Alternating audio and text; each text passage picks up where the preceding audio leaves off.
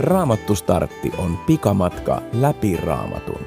Saat sadan kohdan kautta yleiskuvan koko raamatun tärkeimmästä sisällöstä ja sanomasta. Hyppää kyytiin. Raamattu Startin on tehnyt Raamatun lukijain liitto ja lukijana on Pekka Laukkarinen. Jonain päivänä Jeesus tulee takaisin. Milloin? Sitä kukaan ei tiedä. Siksi kannattaa olla valmiina nyt. Valmius on henkilökohtaista uskoa syntien anteeksi saamiseen Jeesuksen sovitustyön kuoleman tähden. Taivaassa Jumalan luona on aikanaan vain armahdettuja syntisiä ihmisiä.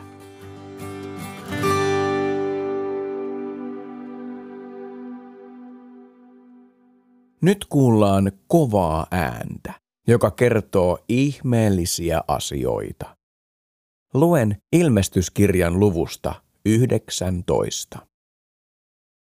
Ja valtaistuimelta kuului ääni.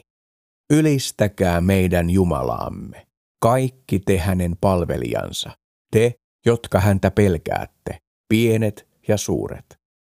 Sitten kuulin äänen, joka oli kuin suuren kansanjoukon kohinaa, kuin suurten vesien pauhua ja voimakasta ukkosen jylinää.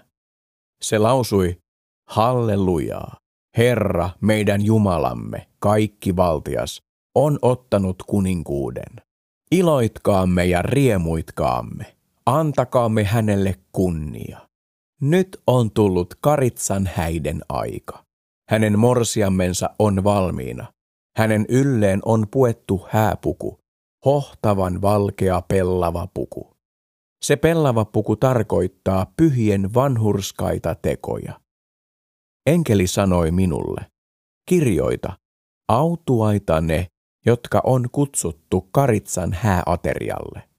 Ja hän jatkoi, nämä ovat tosia Jumalan sanoja. Minä heittäydyin hänen jalkoihinsa kumartaakseni häntä, mutta hän sanoi, älä tee niin. Minä olen vain Jumalan palvelija, niin kuin sinä ja veljesi, jotka olette Jeesuksen todistajia. Jumalaa sinun tulee kumartaa. Jeesuksen todistajissa on profetoimisen henki.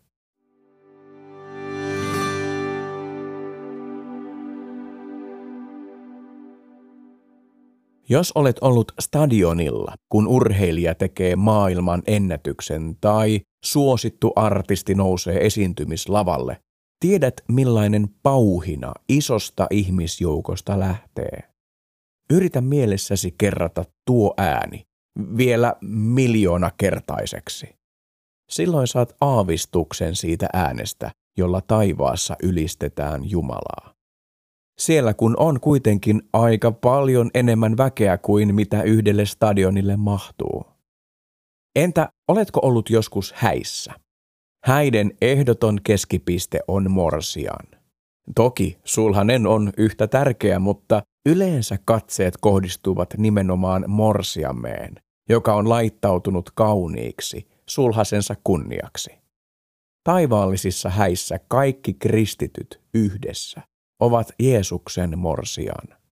Jeesus itse pukee ja kaunistaa morsiammensa.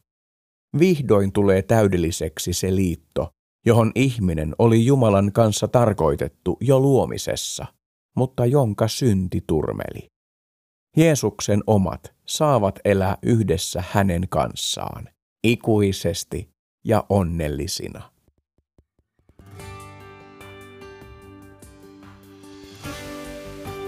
Pohdi vielä, millä tavalla tietoisuus tulevista taivaallisista häistä vaikuttaa siihen, mitä ajattelet Jumalasta.